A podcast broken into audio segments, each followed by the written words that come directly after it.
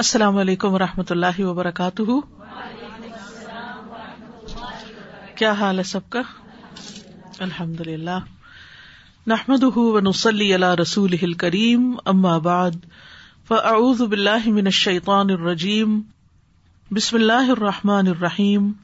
ربش رحلی صدری اویسیر علی عمری العقدم لسانی ابقو قولی قل هل يستوي الذين يعلمون والذين لا يعلمون وإذا قيل انشزوا فانشزوا يرفع الله الذين آمنوا منكم والذين أوتوا العلم درجات والله بما تعملون خبير يا الذين الله ورسوله ولا تولوا عنه ماں تسمعون باب ما يكره من المثلة والمصبورة مجسمتی باب جو مکرو سمجھا جاتا ہے مسلح میں سے یعنی مسلح کا مکرو ہونا ول اور جانور کو باندھ کر نشانہ بنانا ول مجسمتی اور اسی طرح اس کو باندھ کر تیر یا گولیاں وغیرہ اس کو مارنا مصبورہ کا لفظ ہے یہ صبر سے ہے صبر کا مطلب ہوتا ہے روکنا یعنی اپنے آپ کو روکنا نیگیٹو ریئیکشن سے روکنا تو مصبورہ ایسے جانور کو کہتے ہیں جس کو تیروں کا نشانہ لگانے کے لیے باندھ دیا جائے اور لوگ اس طرح کرتے تھے کہ کسی جانور کو لاتے جیسے کوئی مرغی یا پرندہ وغیرہ یا اسی طرح کا کوئی اور جانور تو اس کو کہیں باندھ کر گس کے اس کے ہاتھ پاؤں اور اس کی موومنٹ ختم کر کے تو اس کو اپنا ٹارگیٹ بنا لیتے ہدف بنا لیتے نشانہ بناتے پھر اس پر تیر چلاتے تو وہ بےچارا بھاگ نہیں سکتا تھا تو ایسا کرنا جائز نہیں کیونکہ یہ جانور کو سزا دینے کے مترادف ہے ایسے جانوروں کو مارنے کی بجائے انہیں ذبح کرنا چاہیے کیونکہ اللہ سبحان تعالی نے آپ کو ان پر ذبح کرنے کی طاقت بخشی ہے تو اسی لیے نبی صلی اللہ علیہ وسلم نے ایسے جانوروں کو جن کو ذبح کیا جا سکتا ہو جو ہمارے لیے مسخر کر دیے گئے ہیں ان کو باندھ کر نشانہ بازی کرنے سے منع کیا ہے حدیث نمبر چار سو اکیس حدثنا ابو الولید حدثنا شعبت عن ہشام ابن زید قال دخلت مع انس على الحكم ابن ایوب فرعا غلمانا او فتیانا نصبوا دجاجة يرمونها فقال انس نہ النبی صلی اللہ علیہ وسلم ان تصبر البہائم ہشام بن زید کہتے ہیں کہ میں انس رضی اللہ عنہ کے ساتھ حکم بن ایوب کے پاس گیا یہ حجاج کا چچا زاد بھائی تھا اور بسرے میں اس کا نائب تھا فرا غلمان او فتیان تو انہوں نے وہاں دیکھا چند لڑکوں کو یا نوجوانوں کو نصب و یرمونہا کہ انہوں نے نصب کر رکھا ہے فکس کر رکھا ہے باندھ رکھا ہے ایک مرغی کو جس پہ وہ تیر برسا رہے رمی کر رہے فقال انسن تو انس رضی اللہ عنہ نے کہا نہن نبی صلی اللہ علیہ وسلم نبی صلی اللہ علیہ وسلم نے منع فرمایا ہے انتس بر امو کے جانوروں کو اس طرح باندھ کر نشانہ بنایا جائے تو زندہ جانور کو باندھ کر ہلاک کرنے کی ممانت ہے اس طرح جانور بھی ضائع ہوتا ہے کیونکہ ہو سکتا ہے اس کی آنکھ پہ لگے ہو سکتا ہے اس کی ٹانگ پہ لگے ہو سکتا ہے اس کے پر پہ لگے وہ پڑپڑاتا رہے اور اس کا خون دیر سے نکلے اور وہ ہل جل بھی نہ سکے اور پھر یہ ہے کہ اس طرح ہلاک کیے ہوئے جانور کا گوشت بھی حرام ہے کیونکہ جس جانور کو ذبح کیا جا سکتا ہے اسے شرعی طور پر ذبح کیے بغیر صرف مار کے کھانا جو ہے وہ حرام ہے لیکن شکار کے موقع پر اگر بسم اللہ پڑھ کر تیر مارا جائے اور جانور مر جائے تو اس کا کھانا جائز ہے کیونکہ وہ بھاگ بھی سکتا ہے اور اب اس کو تیر لگا اور اس کا خون نکلا یعنی ایسا جانور پھر حلال ہوگا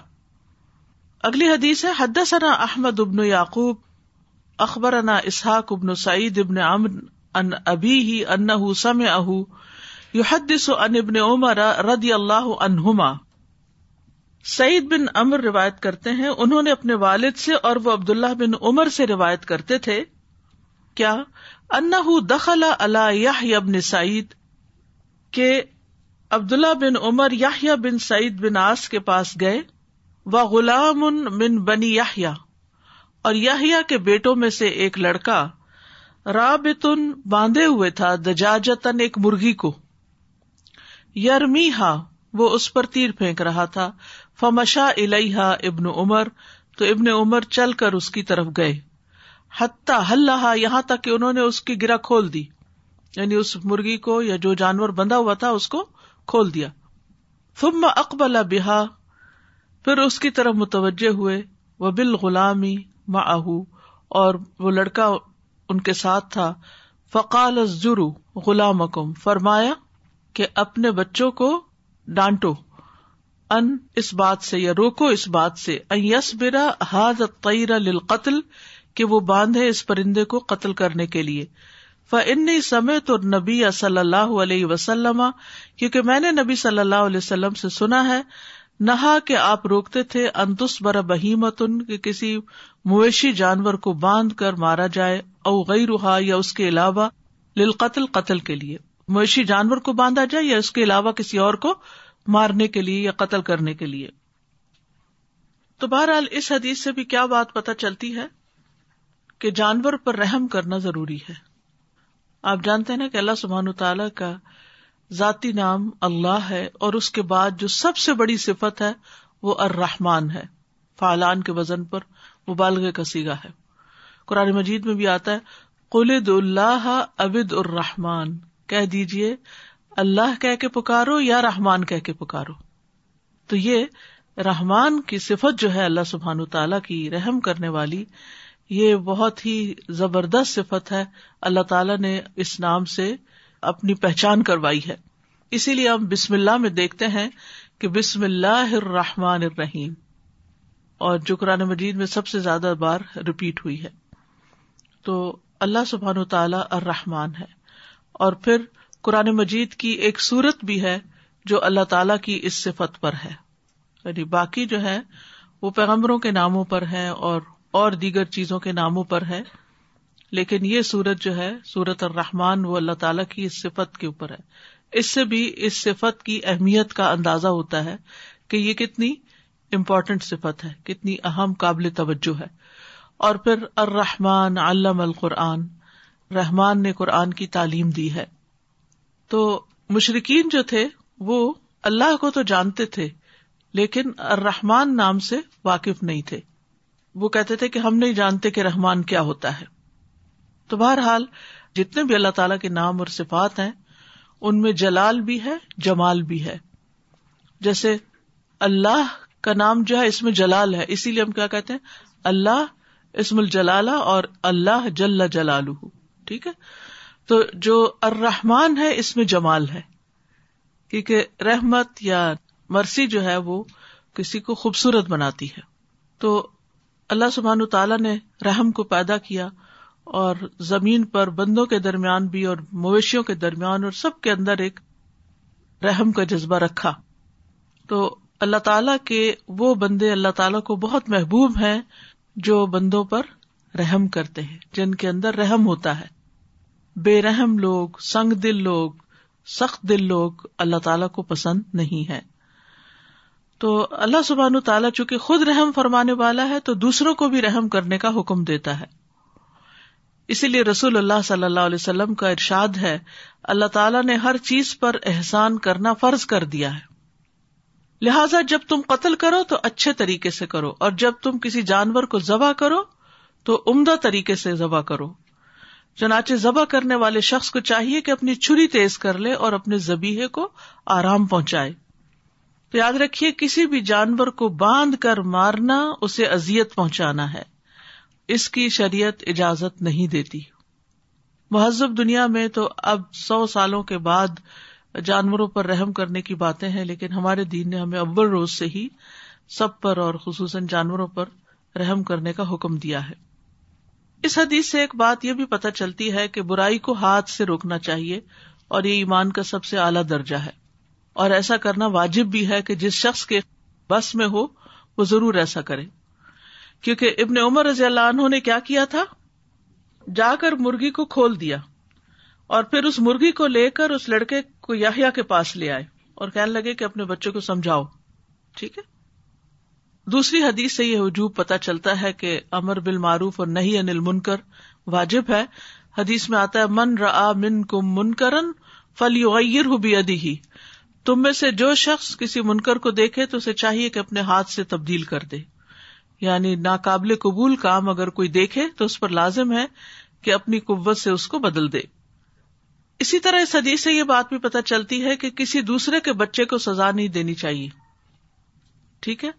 ان کو ان کے ماں باپ کے پاس لے جانا چاہیے اور ان کو کہنا چاہیے کہ آپ اپنے بچے کو سمجھائیں یا سختی کریں یا ڈانٹیں جو بھی لیکن آپ پر یہ لازم نہیں اور نہ ہی ایسا کرنا چاہیے کہ آپ کسی کے بچے کو کھڑے ہو کے ڈانٹنا شروع کر دیں حضرت ابن عمر نے کیا کیا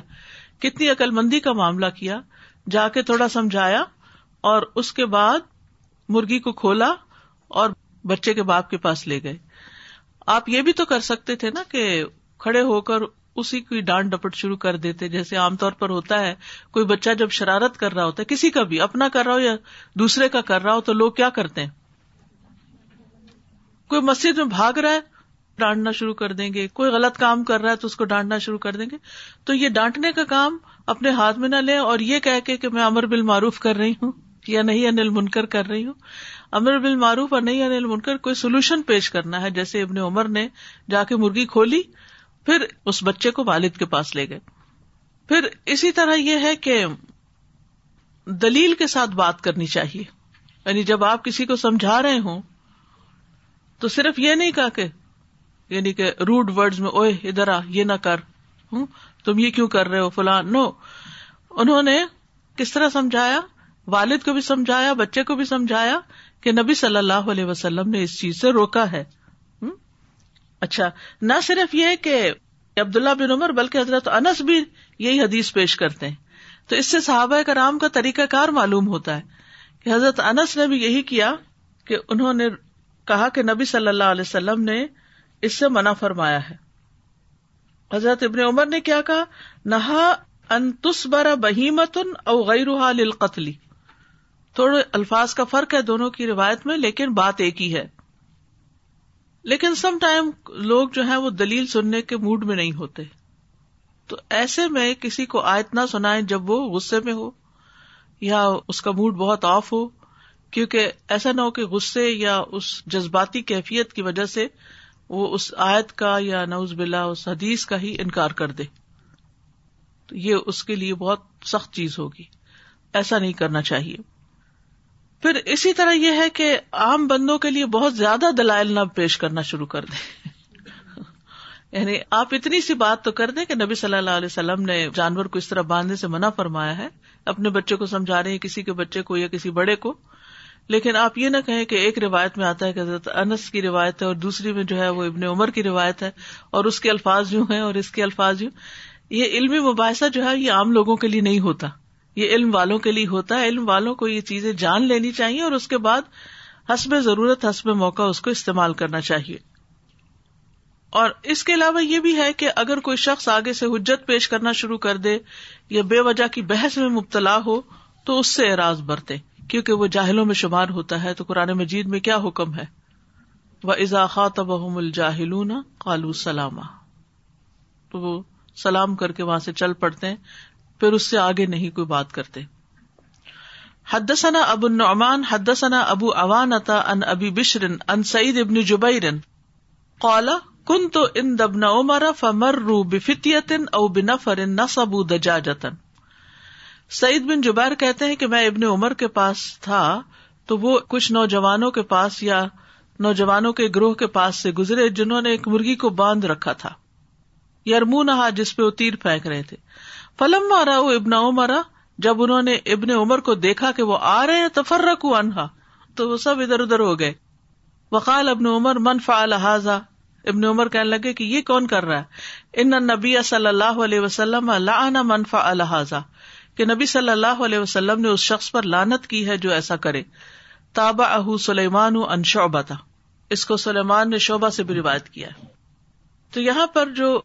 مختلف بات پتہ چلتی ہے وہ یہ کہ ایک بچہ نہیں تھا بلکہ زیادہ بچے تھے ٹھیک ہے تو ہو سکتا ہے کہ یہ دو الگ الگ واقعات ہوں اور ہو سکتا ہے کہ اس حدیث کا صرف ایک جز روایت کیا گیا ہو کہ ایک بچے کی بات کی جو کہ ان کا لیڈر تھا اور باقی بچوں کو چھوڑ دیا گیا پھر آپ دیکھیے کہ بچوں کی ہر دور میں یہ عادت رہی ہے کہ جب کوئی غلط کام کر رہے ہوں تو بڑے کسی کو دیکھ لیں تو بھاگ جاتے ہیں یعنی وہاں پر کھڑے نہیں رہتے صرف بچوں کی نہیں بڑوں کی بھی عادت ہوتی ہے کہ وہ ٹیچر کو دیکھ لیں یا کسی اور بڑے اہل خیر میں سے کسی کو دیکھ لیں تو یا تو چپ ہو جائیں گے یعنی اگر کوئی غلط کام کر رہے ہوں گے تو ہنسنا شروع کر دیں گے یا وہاں سے چل دیں گے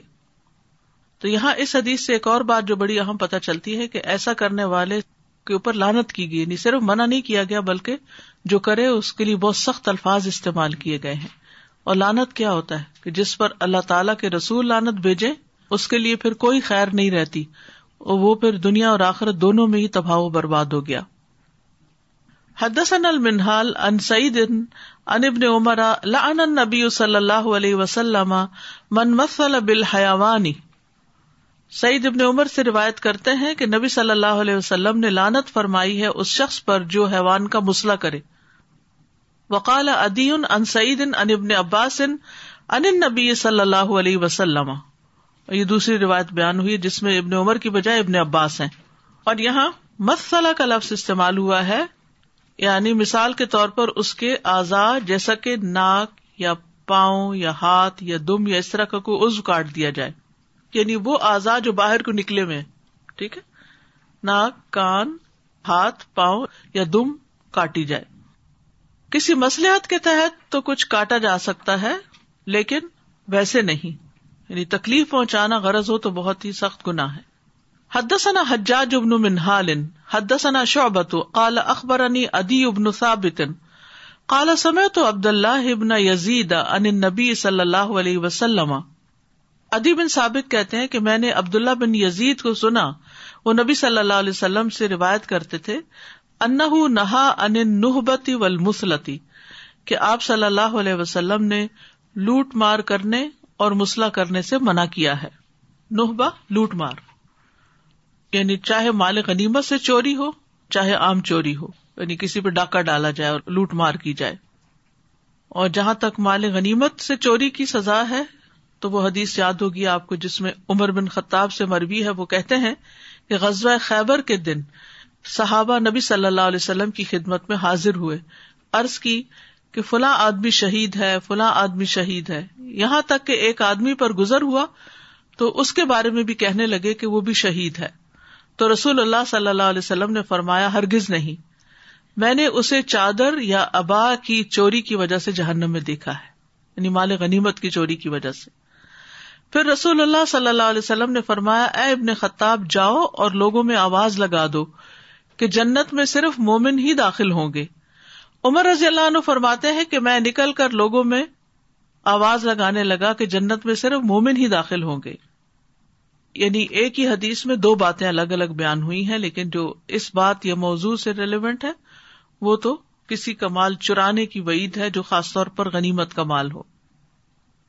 کیونکہ آپ صلی اللہ علیہ وسلم نے مالک غنیمت میں خیانت سے منع کیا ہے کہ وہ قیامت کے دن خائن کے لیے باعث آر اور ندامت ہوگی حتیٰ کہ سوئی دھاگا تک بھی لینے سے منع کیا اس میں اور دوسرے جو اس حدیث سے بات پتہ چلتی ہے وہ یہ کہ کسی حیوان کو اذیت دینے کی قطن اجازت نہیں ہے اور ان تمام احادیث میں اللہ کی مخلوق پر رحم کرنے کی بات کی گئی ہے اور خصوصاً یہاں مسلح کرنے کی ممانعت ہے یہاں تک کوئی بات آپ کرنا چاہیں پھر ہم آگے چلیں گے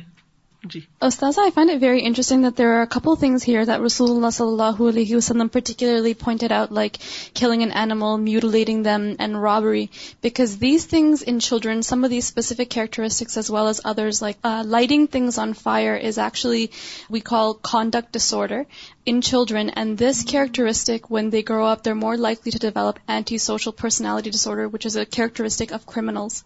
so these people who go want to murder and commit big crimes of often have as adults antisocial personality disorder, and when they're younger, they have this disorder as well. Hmm. So if this is recognized, it's important to treat it. But subhanAllah, I think it's amazing because pretty much this is the criteria that's used nowadays to diagnose it. SubhanAllah.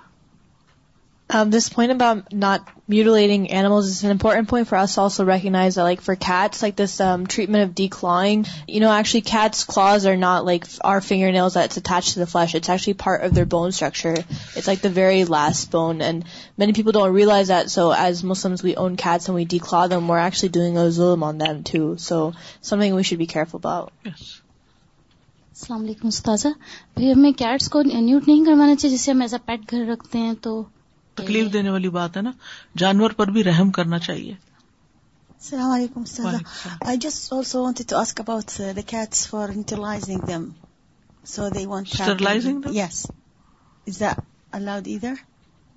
I don't know how much harm it cause to I mean in them emotionally and because removing part of body which is for some purpose it's painful